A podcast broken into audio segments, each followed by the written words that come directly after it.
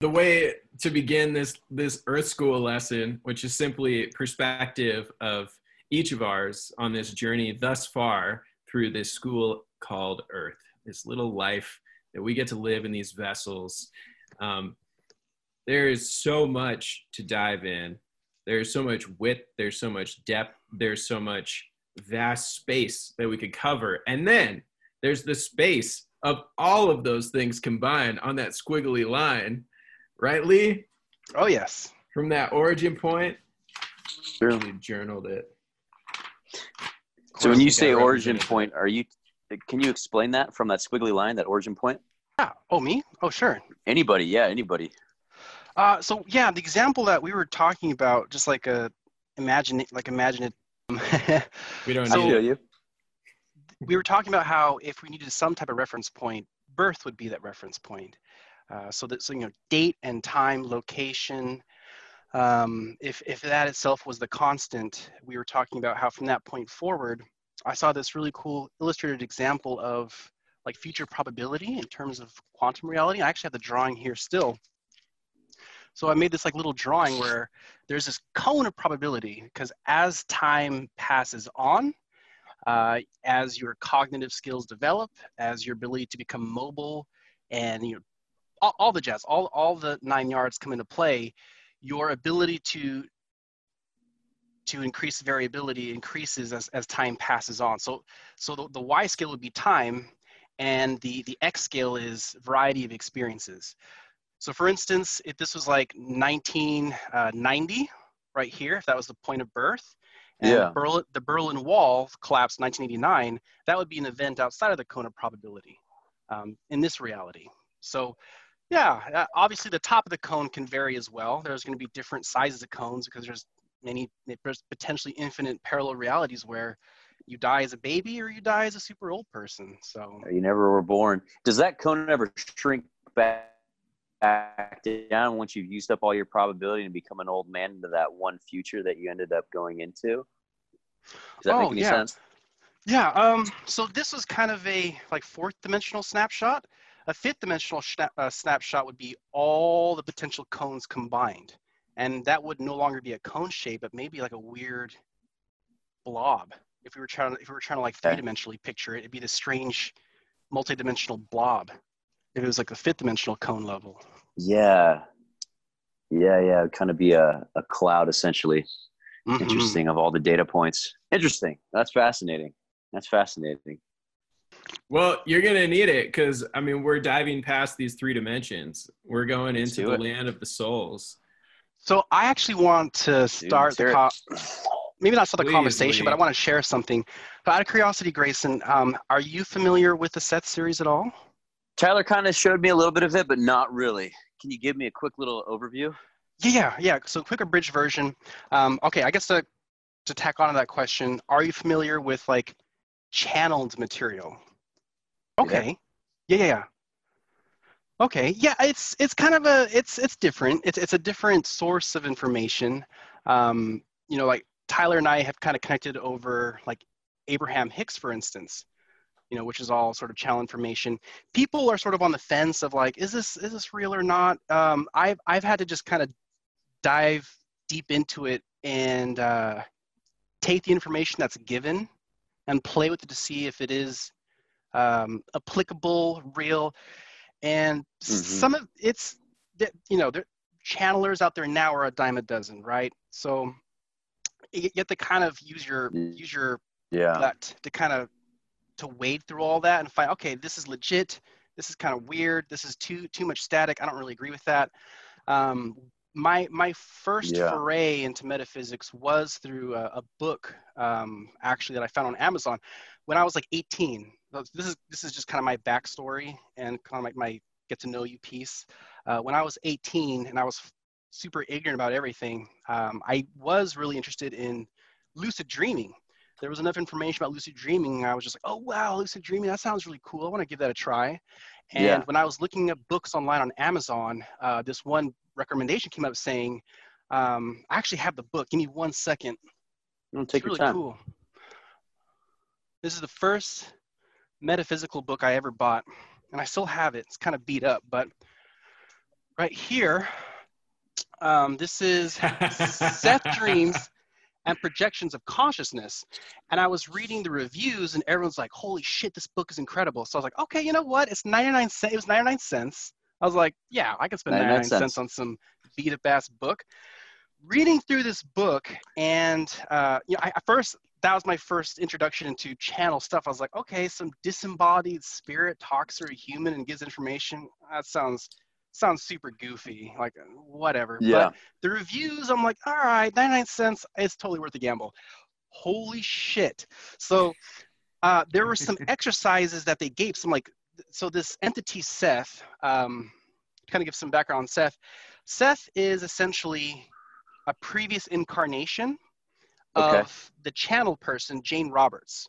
Okay. A previous incarnation, so they're related genetically, um, and you know, Seth died in, this, in the 1600s, and then Seth introduces himself as this disincarnate spirit that just is really curious about gathering information, an avid learner, and just simply wants to pass on that hmm. information he's collected from the human perspective in the non-physical reality through an, a living actual person because the, the information could be useful. So this book on dreams and projection of consciousness talks about, um, he talks about how the dream world kind of interplays with physical reality and gives gives some kind of core precepts about it but then gives some exercises. And what really sold me on not just this book but this material in general was was just testing myself like the oh, scientific man, method. now hold on. Oh shoot. Okay. Okay. So um, yeah I, I, grew up luckily like very science focused and very skeptical of all this jazz. Um, so I, I but i wanted to give it an honest to god try. There was an exercise that he gave.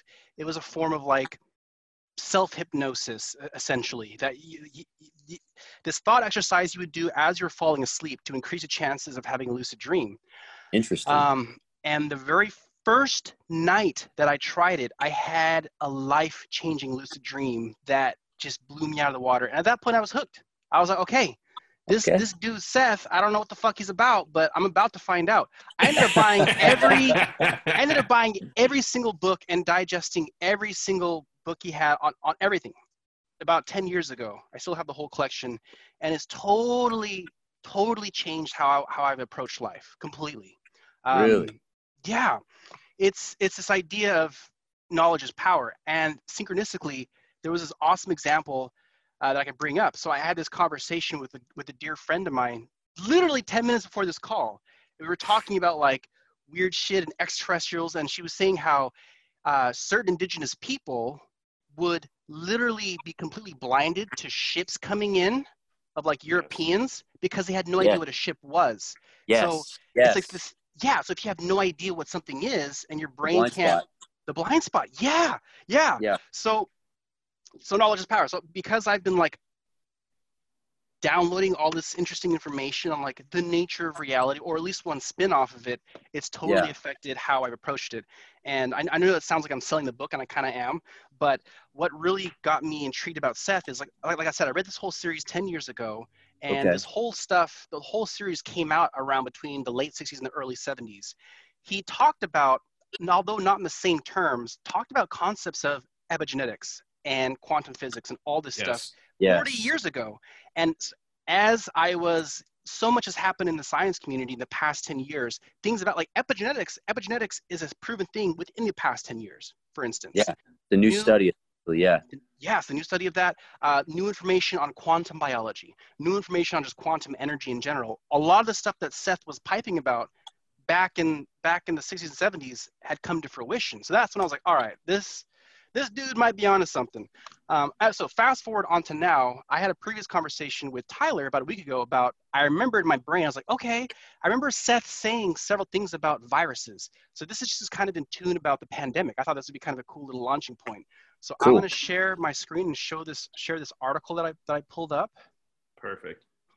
Do it. Fascinating stuff. And as I read this, it just resonated with me. All right, can you guys see this browser window? We can. Yeah. All right, I'm just going to read it out loud real quick. So, cool. On viruses, Seth speaks out on viruses and their nature and their relationship to people as we choose to activate or not to activate ever present body elements. Again, all about beliefs. So, you know, Seth's all about saying that your belief system is sort of the blueprint of your reality, which in you know metaphysics, spirituality, woo-woo community, that's it's par for the course. So remember what I said earlier about the connections between disease and non-disease states. Communication flashes between viruses and microbes, and they can change in the wink of an eye. Once again, then ideas of the most optimistic nature are the biologically pertinent ones the way towards health. So-called harmful viruses are ever present within the body. You are rarely vulnerable to any but a small percentage, though you carry within your traces of the most deadly of them all of all time. Viruses themselves undergo transformations completely unexpected by medical men. So, you know, they go through mutations. If one virus disappears and another is found, it is never suspected that the first may have changed into the second. And yet, through certain alterations of quite natural characters, such as the case, so viruses okay. can be beneficial or deadly according to the condition, state, and needs of the body at any given time. And just to give some biological context to any future listeners who don't have a background in biology, the way that your body creates antibodies to viruses is it literally adapts some of the genetic code in the virus into itself. Yes. why vaccines work, you know, like, yeah, so if you research how a vaccine works, you'll understand why this is the case. It keeps so the dead of, around so it can remember it.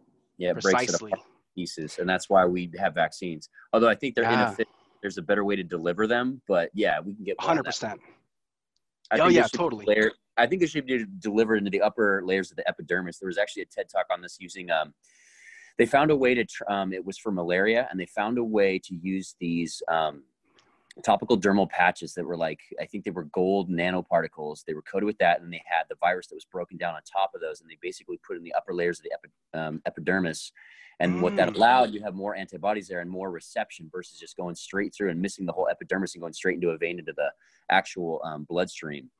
And yeah, uh, that makes really sense. interesting study. It was like 10 years ago, and I don't think they've done anything with it. But I'm like, that is that's kind of I think that's how we should approach it. Let let our immune system, let our bodies like really adapt to that. Let them, you know, do what they were designed to do, yes. or you know, evolve to do, whatever way you want to look at it. Anyway, side note. Yeah, no, thanks for bringing that up. That that's a good point. Um, yeah, that was that. So viruses, we basically are, we, we do have, so th- these, these next two paragraphs are a little bit, are going to be kind of controversial in, in today's times, but this is something that I've always carried as a belief internally. You know, earlier, talk, Tyler, we were talking about the, the uh, efficacy of how a virus can infiltrate your immune system versus your mentality, like psych- psychosomosis. So the viruses in the body have a social cooperative existence. Their effects yeah. become deadly only under certain conditions. The viruses must be triggered into destructive activity, and this happens only at a certain point when the individual involved is actively seeking either death or a crisis situation biologically. So there is a conscious, there's either, whether it's conscious or subconscious, there's some level of free will that tells your body to activate the switch. Now, boom, this last paragraph hit me like a ton of bricks. To a certain extent, underlined, epidemics are epidemics, which we're going through right now, are the result of a mass suicide phenomenon on the parts of those involved. Biological, sociological, or even economic factors may be involved. In that, for a variety of reasons and at different levels, whole groups of individuals want to die at any given time, but in such a way that their individual deaths amount to a mass statement biological, sociological, or even economic factors, all three of which have been building and crescendoing to this insane amount in the past couple of years, right? Yep. So yep. biological, we've been having fucking race issues. Like, yep. e- even though we thought that racism was gone a while ago, in just the past couple of years, it's resurfaced and grown even more so because of like social media and transparency and all this people to voice. Um, sociological, right? Been having class struggles, the 1% versus the 99%, all this stuff, blah, blah, blah. Economic factors, right? We're, we're, we're discussing how different economic models such as you know, communism, socialism, capitalism, free range capitalism, uh, you know, monitor cap, what, what all the different various economic structures? There's this, there's been this crescendoing of just angst and confusion and anger and the desire of change. And then boom, this is happening another so I, am going to start the ball off with this. I, I, had I had another previous conversation recently with a friend who and data points this out to be the case the majority of people who are negatively affected by the coronavirus are those that are in the 60 age group plus.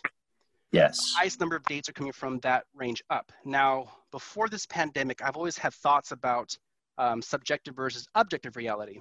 So what makes this plane of existence so interesting is that yes, on some level, reality is subjective and you're projecting and you're creating and you're, you're in your own little private lucid dream, but it's interplaying with everybody else's version of the lucid dream. Thus, we have objective reality. So ideas, eh, you know, ideas and beliefs are sort of the, the structure, right? Right now, if you look at anybody who is in power, it is somebody who's in that age group, the 60 plus. You know, yeah. you, you see you see online in the meme wars. I'm, I'm, I'm a bit of a, a meme collector and a meme farmer myself. I love the, I love the fire memes. Uh, you know, my, my okay. friends call me the meme lord. But um, you see a lot of these memes about you know millennials going to war against the, the baby boomers, right? Mm. Baby boomers all being this age group. So you look at anyone in power, in government, in finance, anyone, they're all baby boomers. Baby boomer. And and with a generation, what's interesting about a generation is the collective ideas and belief systems that a whole generation shares. The baby boomers share this whole mentality of this Anne Ryan philosophy. Um, Ayn Rand, who wrote Atlas Shrugged, it was a huge book yeah. back back in the day, and the book yeah. itself was just like fucking take what's yours and fuck the rest. Like build yourself up and fuck the. It was a very kind of a self-empowering but very unempathetic philosophy. Yeah. And many, and if you look back, you're doing some research, a lot of the biggest uh, history makers and playmakers that's changed the course of events were all part of this like really intense Ayn Rand book club. You yep. know, uh, Alan Greenspan, um, Ronald Reagan, uh, yeah, a, a, huge number, like you know George Bush Senior, a whole number of people just like okay, like this this is what's up. So take that philosophy philosophy, amplify it to the to the tenth degree, and what do we have now? Well, that whole mentality has brought our earth to its knees right? So we have like climate change we have a record number of species going through extinction um, we have like polluted waters like the, it, the things things are kind of going bad. This this free range capitalism has brought us to the, almost to the brink of destruction. So yes. what the hell is this pandemic? Well it's it's the haves versus the have nots the millennials versus the boomers. All this energy has just whoop, popped into what I theorize and feel like is this pandemic. That's basically removing, to some degree, the part of the equation that is causing too much friction, right? So I, have always, I've always, I would stick this to my friends all the time. Like, as the old people die, they take their beliefs with them. As yes. the baby boomer generation dies off, so Charlie Chaplin said that. Oh, really? Well, boom. Yeah, Charlie. I'll send it to you guys. But yeah, Charlie Chaplin talks about that. He's like, yeah, they, these men will one day grow old and die, and then we will essentially inherit the earth. But it's a beautiful speech. He talks about. He's basically and he's talking about World War II and Hitler. Yeah, it's great. Um, but I think I, I totally gel with what you're saying, man. I think it's I think it's extremely interesting to think about that. Um, to talk about a study, to talk about how kind of Earth will kind of recenter itself. Um, there was a study done in Africa. This is also about 10 years ago, another TED talk that was really good. But essentially, what happened is these cattle farmers in Africa were losing large amounts of cattle. They were getting poisoned and they couldn't figure out why. What's going on? The cattle are eating plants they've, ate, they've eaten for like, you know, X amount of decades. Like, what's going on? But they had more cattle and more and more, you know, because population grows. And what they found was these cattle were overeating the plants. And when the plants felt threatened to overeating on a point where the plant would die off because too much of its body had been eaten, by these cattle, they would actually send chemical signals to the other plants and they would change their pH. And the other plants that got the chemical signals via the air would change their pH to where it would actually become poisonous for the cattle to eat those plants. And so they actually had a biologist go in there. And once they found out that and they changed the eating habits of the cattle, the plants reverted back to normal. And the plants' pH reverted back to normal, and the balance was made again. So when things get out of balance a little bit, nature has a way of communicating with itself and taking care of business. And is this part of it? It's possible. It's definitely possible. And definitely that's definitely possible. something to think about. Definitely wow. something to think about, you know. And when you think about like your microbiomes in your gut are, you know, will sometimes in, you know, you have neurons inside your gut. Tyler and I were talking about this, and that will influence your, you know, your gut influences your brain behavior. Yes. You know, going to another study about, I don't know if you heard about the the the um there's a bacteria so there is a bacteria that can only reproduce inside the gut of a cat, but it likes to have its host inside of a rat. So what it does, they used to think it was a parasitic relationship. It would essentially knock out the smell and the fear receptors inside a male rats brain. And so when it would smell cat urine, normally it'd be like, oh, I don't want to go there, but it would be like, oh, I don't care, whatever. So the rat had a higher probability of being eaten by the cat, and thus the bacteria could, you know, complete its reproductive cycle. What they found out is that the rat, actually, the male rat, is testosterone was boosted by having this bacteria in his body um, and being infected by it. Thus, he would actually procreate and have more um, offspring. So he had a higher chance of dying, but he would have more offspring. So it actually was a symbiotic relationship through nature. And what's interesting, oh. there, was a doc, there was this doctor in Italy that um, was analyzing all these motorcycle deaths, and he knew about this study with these rats, and they actually found that same bacteria inside male, like the motorcyclists that were dying in these large amounts, found it inside their brain. So yeah. the idea that we're not connected and we can't fuck with stuff is completely asinine. We are so connected. We are so tied in. Everything from our guts to the soil, everything is communicating. Everything we're doing has an outcome, you know? And if you think the placebo effect is this miraculous thing, no, it's tied into everything.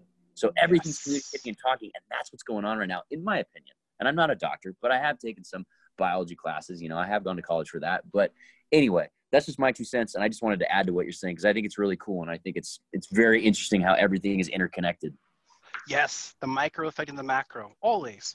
That's yes. interesting. I didn't know it was a bacteria. I could, I could have sworn this whole time it wasn't actually a, a parasite, but it's a bacteria.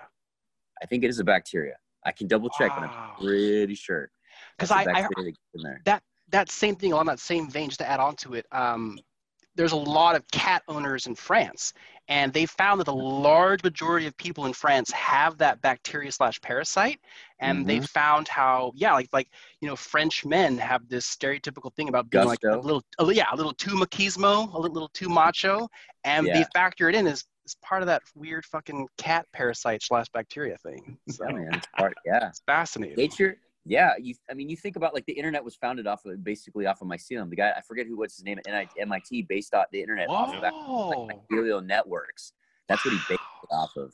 And now we're finding like everything wild. is like are and everything does communicate and the mycelium will actually transport mycelium network will allow plants to like so if a tree has offspring it can actually communicate them via um, chemical impulses in the soil and it can actually send their offspring nutrients so they will grow like there's like there's all this stuff going on. Super intelligence. So well, we think we think we're so high and mighty, but we're just we're just a biological process, you know. That's what's interesting. Oh yeah. Yeah, hmm. it's bad. It, it it honestly is just. I'll sit out there and take some mushrooms, and I'll just think about all this stuff, or I, I won't. And I'll just look at my plants in my backyard, and I'll think about all this stuff. But yeah, I love it. Get little Absolutely. downloads from the plants. Plants like, oh, we got we got a we got an audience. Let's let's uh, pass on some secrets.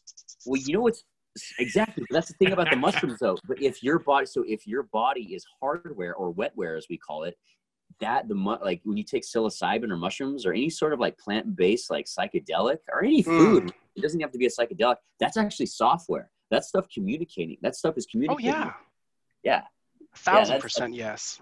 Yeah, and then we're just and we are we are we're getting there. Like we we've done it like digitally, and we've created this whole like mechanical system that does it. Now it's digital, but we're, what we're finding is that like I work at a data center, right?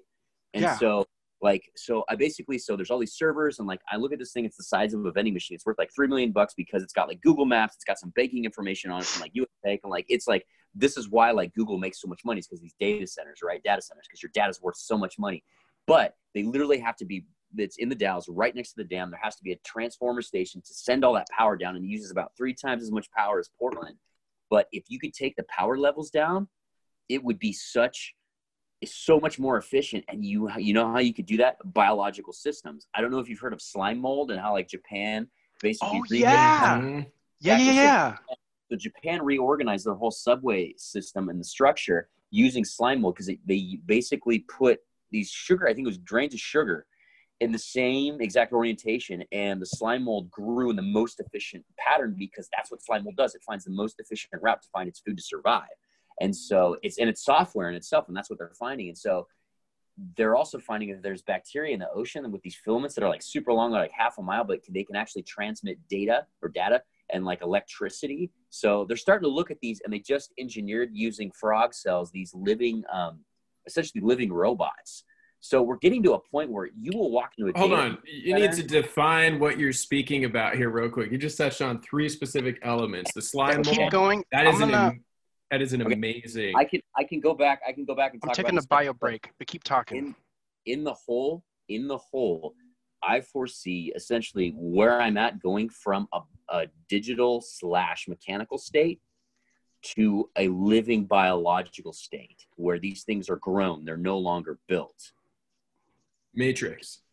So that's that's what I yeah yeah exactly that's what I'm saying is that we bio, biology is so much more efficient than any of the science any of the mechanical stuff that we're building and that's why we're turning to biology you know you're talking about epigenetics and actual genetics themselves like understanding that code because it is software that's Yeah, exactly I'm- what it is Totally, totally. What it is. Every every great engineering invention or discovery has come from inspiration through nature.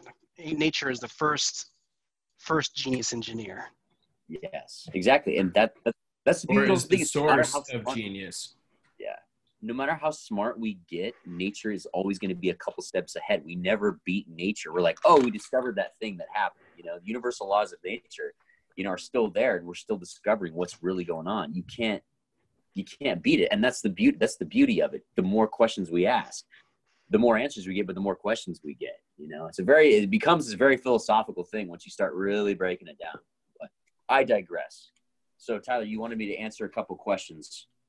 Yeah. Yeah. So slime mold. Uh, anyone that wants to look that up, it is so fascinating to watch in hyperspeed. It's this Yeah. yellow mold that just it creates this superstructure that is so much more efficient. And again, to your point, it's it's beyond our style of thinking and how we create a, a city infrastructure to be able to interconnect and interoperate um, where it intuitively was able to recreate something better than any of us humans have figured out as far as efficiency goes. It's Can I ask a incredible. question?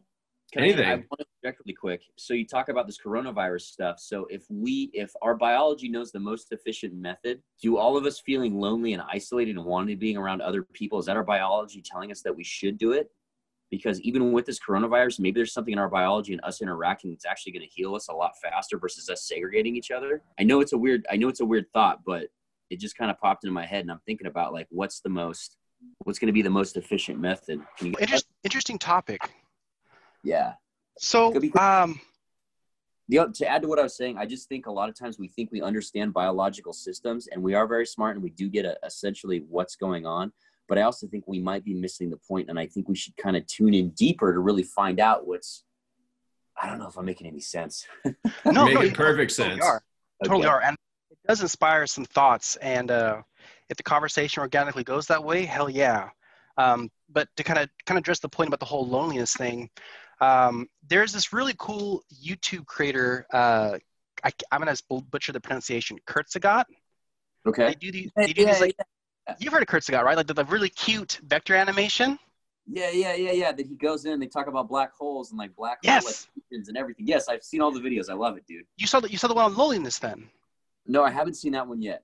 It's Okay, one, right? well, sometime after the talk, you have to check it out. It, it's a, a couple couple months new, but they talked about how um, you know human nature, like enough enough evidence has has come about to show that we we cannot live a full and healthy life as a human completely isolated. We Yeah. we are a species that is social by nature, and through through just centuries and centuries of evolution, we basically have come to adapt ourselves to thrive in just small constant communities like like a tribe, like a Native American tribe, or a small little um, kingdom or, or a village or whatever.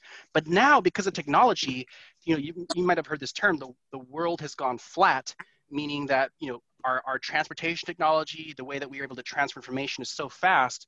We, we're not Yeah. restricted by living in a community to, to get resources. We can go anywhere. But Yeah. what we were unconsciously doing is breaking that super long tradition of being in a community being with and, and a community is so much more than just people you're familiar with people, people that you're familiar with people that you grow connections with that are kind of like your subfamily um, Yeah. and that you have to have some level of feeling that someone has your back because evolutionary evolutionary wise if you were by yourself your chances of getting eaten by a predator was so much higher like we Yeah. we're, we were adapted to have each other's back and help each other out so Yeah. um, I, I, I see, you know, technology is obviously a double-edged sword. I'm seeing a lot of positive stuff coming out of it and some negative stuff, you know, with, with anything else. But some of the positive stuff is, is seeing how people are creatively finding ways to build community. Speaking of the devil, like here we are, right? Like We're in quarantine, Amen. but we're hanging out in a weird way that's that still feels good to the heart. So you know, we're, yeah, it's You know what we call this, Lee? Huh. This is the quarantine. Here's what I'm doing with this one, just so you know. Yeah. Boom. I'm going through and I'm putting minutes and topics. wow. So, Everything's getting transcribed. Uh, so so impressed. You this right write here, so well. dude. Like, what is community and subfamily? Like these are massive, massive topics, and we're covering them in like a minute. Yeah. It's amazing. it's amazing. It's so good, You're amazing. dude. Your, I your got note taking's incredible. Thank you, brother. I actually, you you know, I launched rootstothefruits.com, right? Yeah. Yeah, I totally forgot about it. I went on to GoDaddy today and I was searching for domains because I was like, am I going to go with Earth School now? Like, is that what makes sense? Because I told my brother and he was like, dude, Earth School, it sounds like Adventure School or something. Like, I remember going to, you know, whatever. And so I was like, oh, that's right. And so I still own Entree Progression and I still own Roots of the Fruits, but I actually developed out Roots of the Fruits. So I was editing it today. And that's where this is is dope. yeah, that's where it's going to land because it, it actually encompasses everything. It's source to manifestation, right? The passioneering, the creationeering. Like that's where all those, you know, funky worded concepts came from was all that the energetic presence that that you and I co-created like a year ago. oh my right. goodness. Out in Leavenworth. Woo! That was so so incredible. Man. Yeah. Damn. No, I yeah, I I really appreciate all this, Tyler. It's Likewise, it's the brother. magic it's the magic in action, honestly.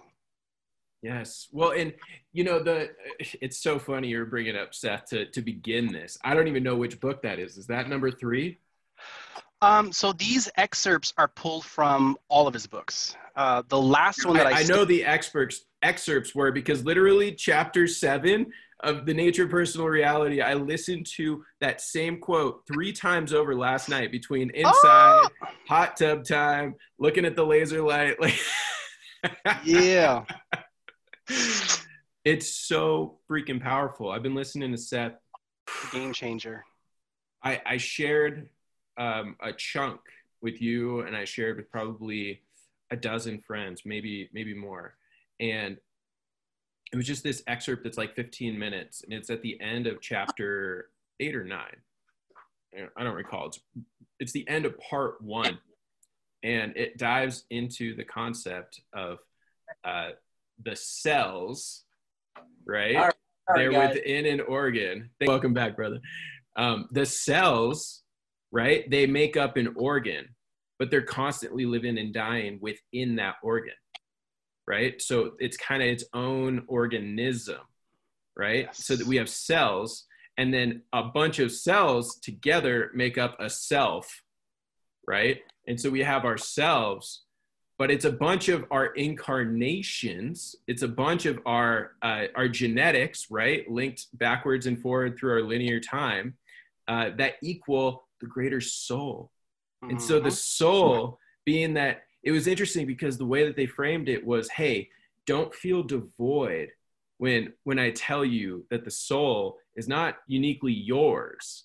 You're a piece and a part of, and then they called it an oversoul.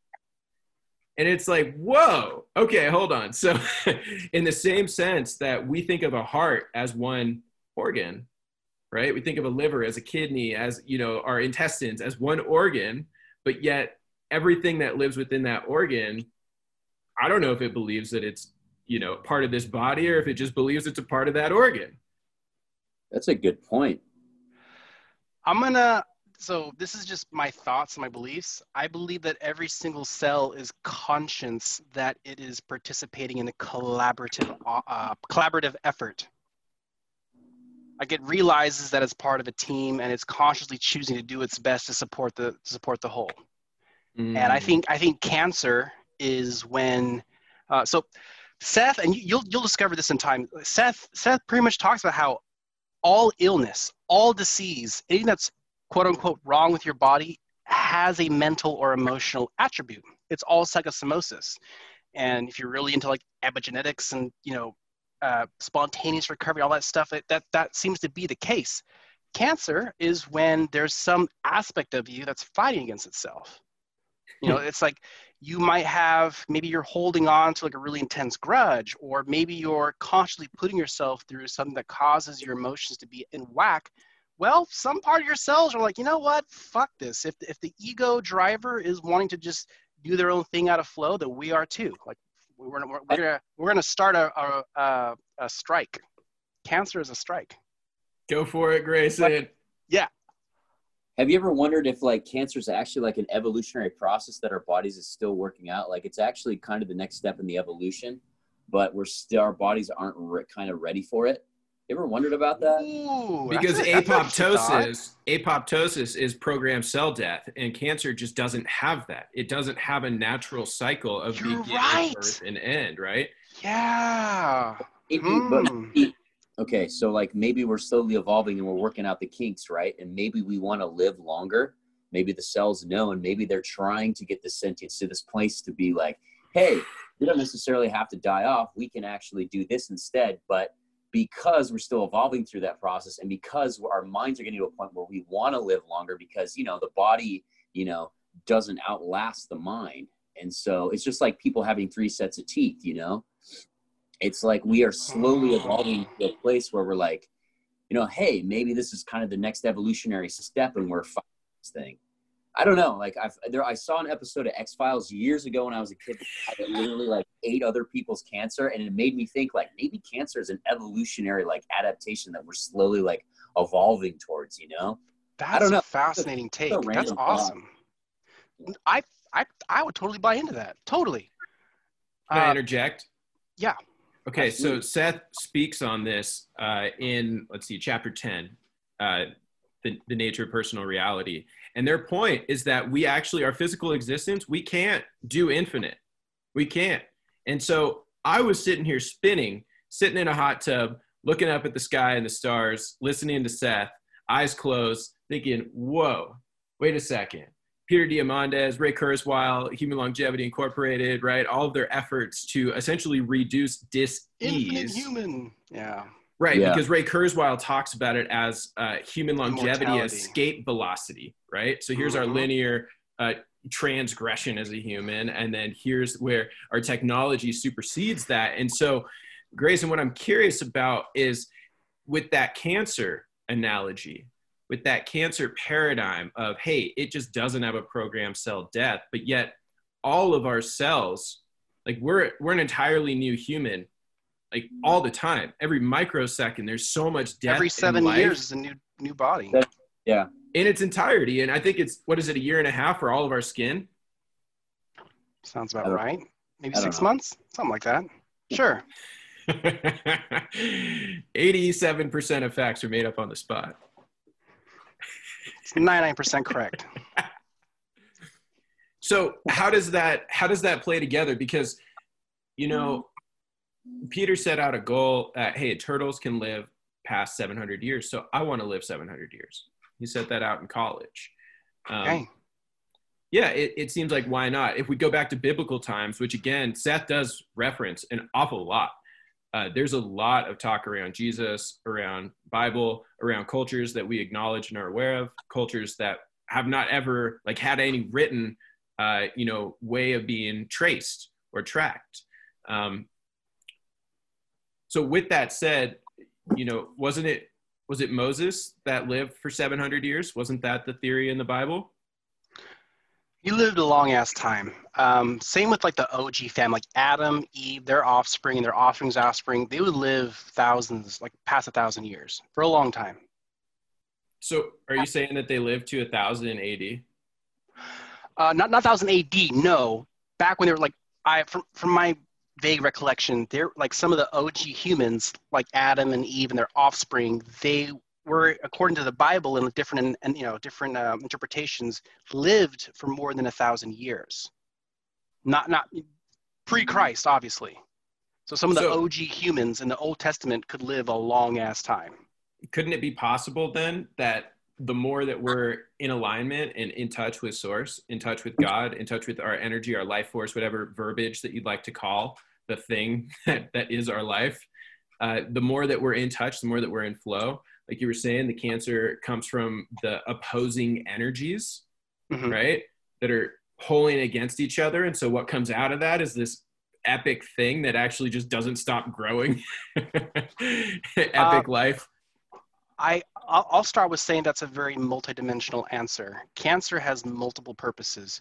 Um, in some cases, cancer can be the motivation for change to put you back in harmony, and in some cases, cancer can be the reason why you just need to need to go out. I remember reading in reading the story about some like super famous uh, Indian yogi. Uh, he died in the like he died like seven years ago, but he was like this very influential yogi who, who like lived in a cave. He had like the most natural organic spiritual life ever but he died of of like gallbladder cancer or something he died of cancer. I was like what? Why would a yogi who had this very pure life die of cancer?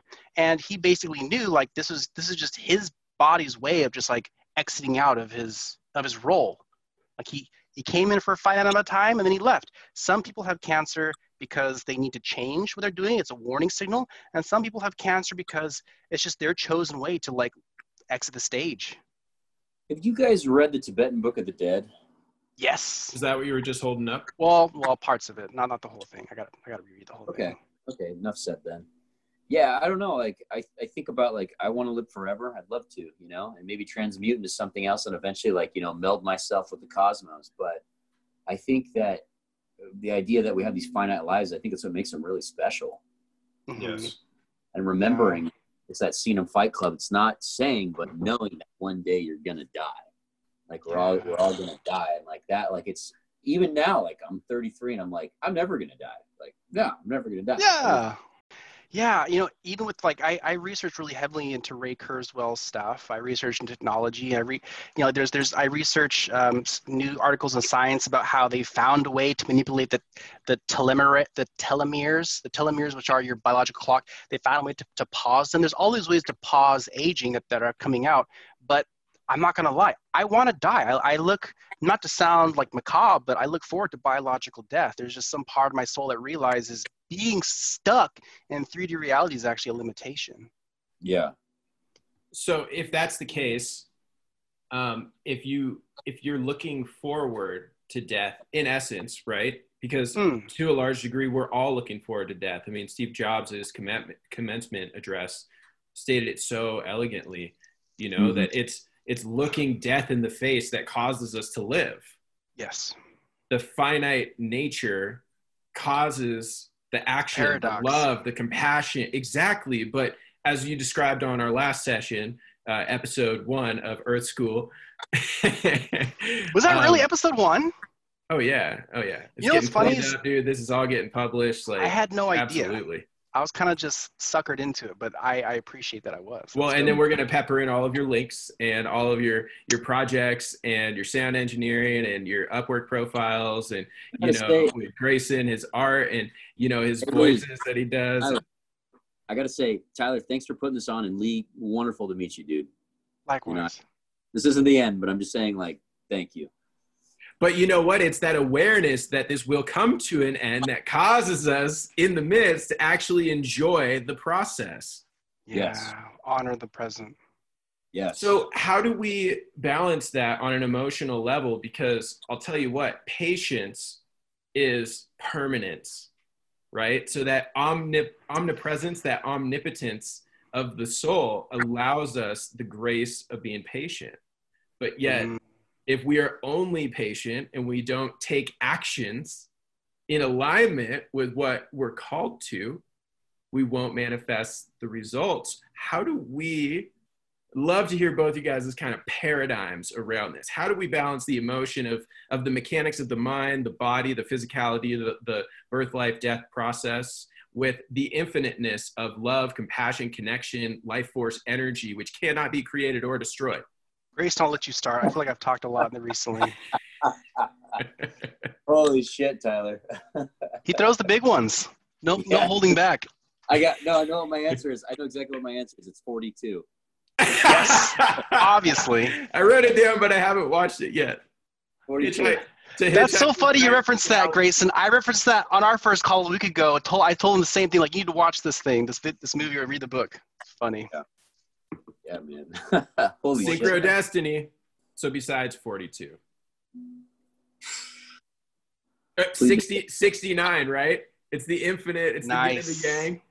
Nice. Good yeah, about the 69. I don't know. Like, uh, how do you balance it all? I mean, Maybe not even the how, right? Because that feels mechanical. Just like close your eyes, feeling state. There's mechanical you know, as you go component to it. through. Exactly, and this is the thing, right? The tension between the oneness and the allness, and the tangible and the physical, and the um, kind of beginning, middle, and endness. you know, when uh, 2019 was a Tyler knows, but Lee doesn't was a really like it was a crazy year for me. I went through a lot of stuff, a lot of growth in 2020. 2010.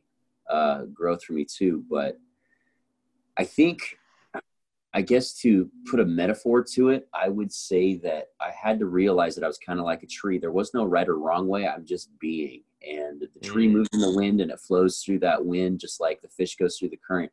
You can swim against it or you can swim with it and see kind of where it takes you. And it's, you'll get a lot farther if you kind of go with the current, that flow. And there's that natural flow and that energy. And I was talking to Tyler about some like deja vu and some stuff I had before I got into my job and like how everything connected together. And I've, it's for me, it's been, it's been discipline and definitely answering those deep seated dark things that I never wanted to answer and going through those processes. But I think being able to do it, especially in a scenario that I didn't want to be in, allowed me the clarity to kind of move through it and find my own flow and be accepting of the path that I'm going through. If that makes any sense Oh yeah. But- yeah, it's uh, I don't, I'm like a tree and I sway in the wind.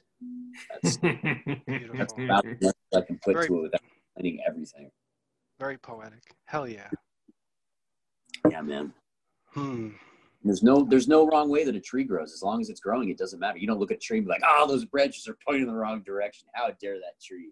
You know, it's like you're completely accepting of it. And I think we should accept ourselves just like that tree. You know? I think we How uh, many trees have you seen that are on the edge of a cliff and the, the roots are just like all mangled and coming out and it's just like It's and it- surviving. It, finds it's not only surviving, it is thriving. finding a way. a way. By the way, Lee, Yeah. I like the jacket, man. I like the Dragon Ball on it. It's nice. Yeah, dude, okay, I got I gotta do the flip around. This is um I got Shenron. Oh, there you go. Shenron on the back. Tyler, Wait, wait, ever- wait. Shenron? Yeah, do you know do you know do you know Dragon Ball Z? Oh, it's the Ponzi scheme guy, right? No, what? Oh my god. No, Shenron, Tyler. man. I had to. I couldn't let that one go. Though Shenron's the magical dragon that grants you any wish you want. If you No, collect all the Dragon That's a good Balls. question, Lee. Whatever Huh. happened, Ron? Did they ever get all the Dragon Balls and they get like the one question? Did it all come to an end, or did it just keep going forever? No, it keeps going forever. So yeah, I, this is this is a small tangent. I'm going to answer your question, Todd. This is a small tangent. You collect these Dragon Balls, and there's seven of them. You collect them all, and then you can summon Shenron for a wish. And after the wish is made, the the, the Dragon Balls scatter across the world again, and have to wait a time period for for the Dragon Balls to appear again. And they would normally wish uh, something. The, the protagonist who's positive would wish something positive, like, "Oh, bring back my comrades from death that died in battle to save Earth," and jazz like that. So yeah, good old, good old corny Dragon Ball. Love it. Okay, fair enough. I just didn't know. I knew like there were the Dragon Balls, you collect them, but I just didn't know if it ever happened in the series. Oh yeah, they made plenty of wishes. So Okay, I'll, got Uh, time to rewatch as soon as I finish this job in a week. yeah, dude. Yeah, as soon as you finish, um, they also released another another tangent I, for those Sorry, out Tom. there. Um, Dragon Ball Super. So Okay. Dragon Ball Z was made in the early '90s, but Yeah. they released Dragon Ball Super about two or three years ago, which is like the uh, so this is like a 20 year gap. Yeah, and it's it's it's brilliant. It's really good. You might you might like it if you were a fan of the original. So like Trunks in the future, is that what it is? It's everyone. It's everyone in the future. Yeah, it's everyone after the cell, the the Boo saga. So okay, Yeah, sorry, side, side little anime Sorry, nerd. My, Sorry. my my my woo side. All right, all right. To answer your question, so Tyler, uh, you asked me a bit about the nature. My your first question last time was the nature of the soul. Like, what is the nature of the soul? And I made this comment about how it's a point of awareness that's able to kind of collect this data and make decisions. Um, something I've kind of just something that I've come to just accept and appreciate about conscious reality among humans is that there there is this supersymmetry to biological life, right? And this this definitely applies to how we're built. We have this We have a left and a right side of the body. Interestingly enough, the right hemisphere controls the left side mechanically, and the left side communicates the right side mechanically. And although recent studies have shown that you're not completely hemisphere. So, okay, so there, there's this cliche, there's this cliche notion that the your left brain is logical and your right brain right brain is cre- uh, creative, which for the most part is true, but it's not it's not a black and white statement of fact. Like they've shown that the that the brain's kind of all over the place, but that's kind of inherently true. Um, but we we we basically have two faculties that we use as a point of observation to navigate through life. We have logic. We're able to kind of create these abstractions in our mind of if A equals B and B equals C, then da da da da. But then we also have the emotional side. And we're, we're, you know, our whole human experience has been how these two have either butted heads or meshed. Um, so for some people, some people through genetics, maybe partly through genetics and partly through just magics, you know, ma- how the soul or unique, the unique individual identity is created, some might be a little bit more logical leaning than emotional while others are way more emotional than logical. And, you know, I, am just bringing up an old cliche stereotype, but like, you know, men are a bit more logical and women are a bit more emotional, which, you know, in today's, today's age is very uh, inflaming, right? Like whole hashtag feminism. No, yeah, there, there's men that are very emotional, women that are very logical. But, but, but, but there's like these, but there's these strange stereotypes that appear. Um, at the base at the base of humanity we are emotional creatures no matter how logical we get most people will always react out of emotion whether it's out of fear or love or pleasure or pain earlier tyler we had talked about how there is this one motivational pr- uh, principle that directs all biological life including plants and fungus which is pleasure over pain tit plants for tat, tit for tat. Yes, yeah it, it, makes sense. Why, why would any conscious organism want to go towards pain? N- nothing, nothing of the sort ever exists. We constantly want to go towards pleasure. You know, plants will always grow their plants towards the sunlight.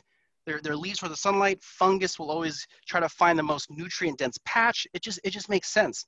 It, um, that, that's just the world. That's the reality that we live in. There is this wonderful study, and I'm going to send it to you guys, but it's um, yeah. from guy called from MIT. Oh my God, the wine. It's from MIT. It's behavioral biology, and it has to do with like game theory, tit for tat. But it talks about like bacteria and fruiting bodies, whether or not a primate's going to cheat. But what I would talk- love to read that. Oh, dude, I'll tell you what. I'm not going to talk anymore about it, but I just know that like it adds to completely what you're saying, and I'm going to send it to you guys after this. Yes, don't forget. That sounds so dope. That's going to show up in the show notes. I already got it marked. Um, you didn't see I'm this. Actually, I'm but... actually going to what? I'm going to send it right now. But see, look, these are these are the notes, and so it's structured on a minute by minute kind of basis, play by play. And so your accountability is it's on now, brother. I'm gonna make your hand. We're gonna we're gonna make your hand no, cramp, Tyler. I know. Hold on. so the the best part though here is that we have uh, just like you had that point in the cone, right? And then everything that exists within those probabilities this is why I wanted to get the three of us together so bad because that cone has now just grown yes. just exponentially, right? And yet we're oh, following the same kind of rhythm where yes. we're snaking in and out. And so it's like, oh, here's a tangent. Well, okay, we can take other episodes that we focus in on these specific tangents and run yeah. those. Behavioral so, evolution. Hmm. I still haven't found, I still haven't forgotten your original question uh, Tyler, about about action versus being. I'm still going to address yes. it, but you know me, I, I, like taking very long roundabouts. But it's all context. It all it all, all right. ties together. Okay. So it's sent. It is sent. Beautiful. It should be in the group text, so you can watch Hell it and check it out. Dude, it's it's it's mind blowing, mind blowing. Like, got it. Great nice. stuff. Yeah, sorry, you. it's not MIT. It's yeah. Hmm. Yeah, so I'm, I'm just going to wrap up my answer. I haven't had two glasses of wine in like four months, so. Yeah, we great. can tell. Dude, you've earned it, man. Doing all that, doing like 60 hours a week, shit. Yeah, I well, I did this thing. So, side note, I was not going to drink for 2020, and then I started dating this yoga instructor, and we ended up having like a glass of wine. And I'm like, you know, why am I punishing myself? But I do, I don't, I don't drink every day, and I just have wine. Um, and like I said, first time I've had wine in like you know what? Yeah. Jesus drank wine. Apparently, it Throw that out turned water into wine. Jesus wine. didn't drink tequila, but the dude Nope. drank wine. he did, he did drink tequila, although I've, I've done that. Anyway, sorry to interject. Pardon me. All right, Andromeda, let's hear your answer. It's it's Yeah, yeah. know, from 15 minutes Oh. ago. Yeah, so a- action, action versus action versus being. Um, so everybody, uh, you, pe- you know, so I was talking about how people are there's like left brain versus right brain and all that stuff. I'm I'm gonna just throw in some personal anecdotal experience. I've been very very left brain most of my life, and we've gotten to a point to where left brain by itself can still lead you feeling depressed. At the end of the day, we're an emotional species. If you are logically doing everything by the book, you can still feel like a piece of shit. You can still feel like you're empty, your, your life is empty and it's not worth anything. So, okay, so what? You, you live by your guts? Well, there's plenty of anecdotal evidence out there, like infinite stories out there of, I just listened to my gut. And because I did, I avoided this terrible situation or blah, blah, blah, blah. Okay, so, so, so, so you just listen completely by, the, by, by your emotion? Well, not necessarily. Sometimes your emotions will lead you to a destructive choice, such as addiction or a bad relationship or all that stuff. So where's that balance? Um, I, I there was this uh, Bashar, who's one of my my mentors as a channel, talks about how. So the way that we're able to in, interpret 3D reality in terms of its depth is we have we have to we have to have two points of vision, the left and the right eye. People that are actually blind in one eye Mm. actually lack depth, right? They lack depth perception. So he explained that the mind and the heart need to work in conjunction, just like two eyes. You have the mind and the heart as a bifocal, pinpointing to a convex point that makes that gives you the clearest point. So this this is this is a point that's just. But the thing is, is like everybody's so different. Everybody has their own pers- per perspective lens, right? Prescription. Everyone has their own unique prescription, their prescription lens of how much of e- each they need to apply to find the truth, uh, and that just comes from that just comes through experience. So I, I I'm happy to report that at this point in my life, I've gotten to a point where I can logically like think, okay, here's all the pros and cons, and then I sink into my gut. And my gut's like, you know what? Mm. Out of all these choices, this is what's up, homie. And then boom, scientific method. Okay, using my logic and my heart in conjunction has given me collectively over time the best fucking outcome. So So I love this. Oh my goodness. I put multiple stars next to this. Okay. Gandalf. They're in the cave. They're going through Gamoria. And Don't they're they're off. seeing they're seeing Don't all the show doors. And they're like, shit, what do we do now? Staff down, weapons down, people are sitting, and Gandalf says, That's the way. And he points to this one. And I, I forget who it was that asked him. It was probably Frodo. He says, How do you know? And he says, It smells good. Smells good. Smells like a book. oh, oh, amen, Lee. That is such a clear, powerful yeah, man. understanding of the dichotomy that exists within all of us. If we live too much in either duality, you know, if we're too much heart and we don't use our brain at all, then we're we're probably not gonna get where we want to go. Can Right. I can I throw can I throw some fun scientific context into this though, as to why the gut might be actually right scientifically? Do it. So Could it be that neurons exist in the gut before they're anywhere else in the body, like the heart or the mind? Well, yeah. So like so so research recent bioquantum research has shown that, for instance, like people like high performing athletes, they're able computations in their mind faster than actual communication through bioelectricity travels through the cells. So so from the physical reality how because like like we're we're bioelectrical machines right? Your synapse makes a spark and then it, our action our reactions are faster in some cases than that communicate that communicated line is able to, to, to process. So your your intelligent biology is already in the quantum realm right? So the, I, the Seth kind the Seth series kind of alludes to this, and other things I've read have also alluded to this. But there's quantum biology. So check this out. Going back to the 4D versus 5D, if you are listening and you are present and you are tapped into your body, your AKA your gut, your body is already like your your your your cell intelligence that's already connected to the quantum level is already tapped into all the probabilities. And it's like yo dude in this probability where you stay in the car with your friend and he's kind of drunk and he's driving you're gonna die if you're really tuned in your your body's like already running the probability calculations of like oh yo yo bro these choices equal these probabilities. I'm gonna make you feel bad about it. Listen to me. Listen to me so in Oh. a sense although it's not proven, I believe that the body intelligence is quantum quantumly processing all of its parallel realities at once, and it's kind of giving you an indication. I'm trying to look out for you because if you live, then I live, and it's all Gucci. You know, you know what I'm saying, son? Oh man, Lee, that's some good shit. the legend of So- Lee. Thanks, So- guys. Oh, Grayson, So take my- it away, brother. So if my gut's tell me to call that yoga instructor I used to date, like what am I supposed to do, man? you gotta listen. That yoga instructor might have some some extra pearls of wisdom or some fun experiences to give you. Who knows? Uh, we we've done both those things, but yeah, that's interesting. It's interesting what you say. is Yeah, interesting. I literally, yeah, yeah, yeah. Interesting, interesting facts, man. Something to put So- in perspective. okay, you were just bringing up that um, our cells are connected. So our, our cells are fully intuitive, right?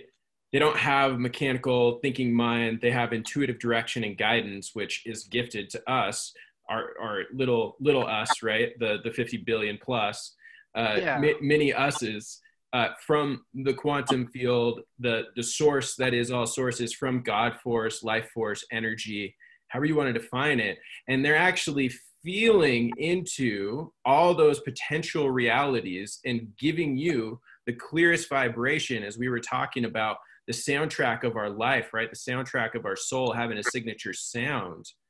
Is that the the culmination through ourselves? So then listening to our bodies on a quantum level. I mean you hear it all the time right with professional athletes. Like i'm huge into basketball. And so i hear dame talking about it. Yeah the game's slowing down.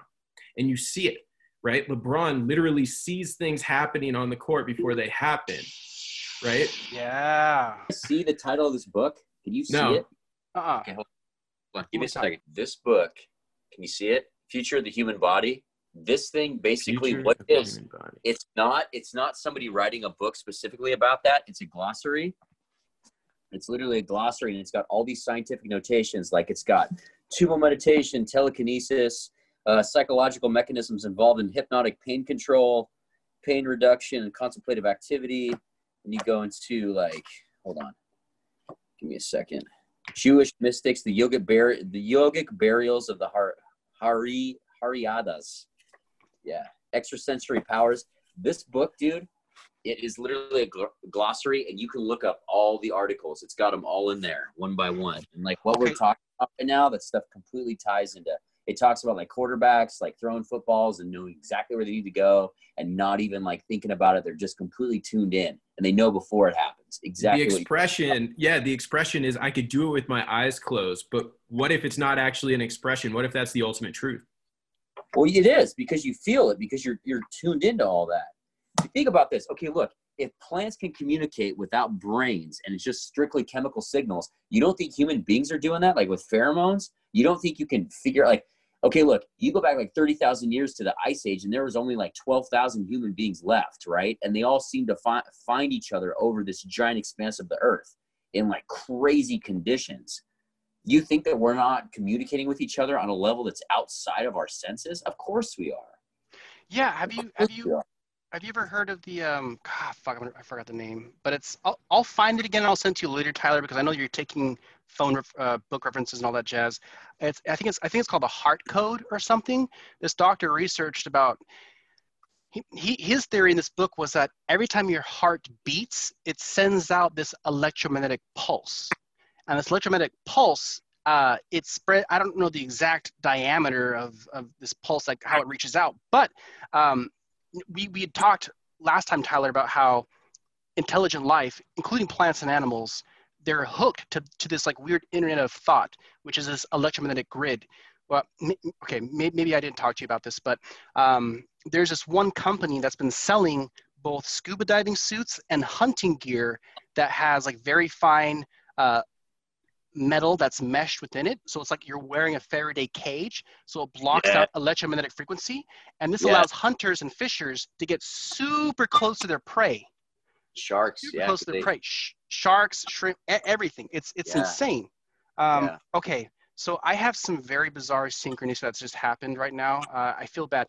Uh, my girlfriend, who is dr- using my sister's car to pick up my sister, she's broken down on the freeway. So unfortunately, I'm gonna have Go to go save her. Which honestly, like I, I wanted to keep talking with you guys, but we can. You I would love if we could set up a round two. That'd be dope. This has been super awesome. I Yeah, could tomorrow? do it tomorrow. We could go What tomorrow. time? What time tomorrow? Maybe same Anytime. time. Uh, any we could do the same time tomorrow. Um, yeah, that would work. I'm more free towards the evening-ish. Tyler, Yeah, what do you think? Oh, I, I'm wide open. you guys are my priority. That's that's what I've got to say about that. This is this is like it's such a joy. Like having these conversations in isolation feels like such a disservice to to my former self and my future self, right? As I look back on all the lessons that have been learned Mm. and how much I've tuned in to so many different sources of what I would consider inspiration or wisdom.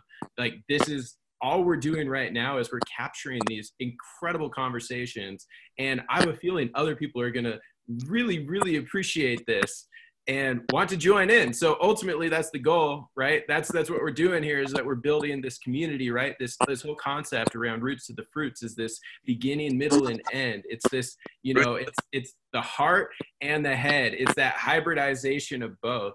And how do we actually play in this game of life in the most compassionate, effective, energetic, supportive, loving, playful manner so that we get to manifest nothing but the best feelings possible and the best friendships, the best depth of experiences, be able to close our eyes and throw a football exactly where it needs to go, right? Hoist up a shot from three quarters of the court and know it's going to go in. Yeah, yeah. Beautiful, wonderfully said. Yeah. I mean, just tie, I just tie it all together. Like this is this is right now in the present, le- at least in my mind, a demonstration of all this. Like my my from the from the previous conversation, like my heart has been wanting to do something to share all this, uh, but but my logical mind, as skewed as it is, just like you're just gonna you're just gonna inflame people or they're not gonna listen or da da da da. But Tyler, this is why like we this is why we we need friends and communities. You had enough heart to push past that on my behalf. So bless you guys, honestly. Hey man, Lee, good to Amen, meet you, dude. Much, Likewise. dude. I'm yeah, yeah. It's fantastic, dude. I'm super stoked. I must, dude. All right, go save Mikkel. Thank you so much, man. This has been tremendous. Uh, I, dude, that's my favorite emoji now. This is the one that I use, the live long and prosper. Our family. awesome. Um, all right, dudes. Well, this has been absolutely tremendous. Do we want to we want to just do the same time tomorrow? I guess we'll just we'll just coordinate. But Yeah. I'm gonna get all this Probably. stuff in the transcription, so I'll I'll share the links with you guys. Did you get the prior stuff that I had shared on Otter? Yeah. Just so you know, with Otter, what's so dope is you can listen at 1.25, you can listen at 1.5, you can listen at 2x, and you can watch going through the digital transcription. And so I, I'm literally editing as we speak. And now I have a team that's doing this for Avanti. So they're going to be folded into doing this for Roots to the Fruits and, and for our uh, mental, our spiritual, and our curiosities of what this world is, what this life is, what this existence is all about, and how to enjoy it the most. Well, Fuck fuck, yeah. amen. Amen. Fucking- that was fantastic, Tyler. All right. right. Love you guys.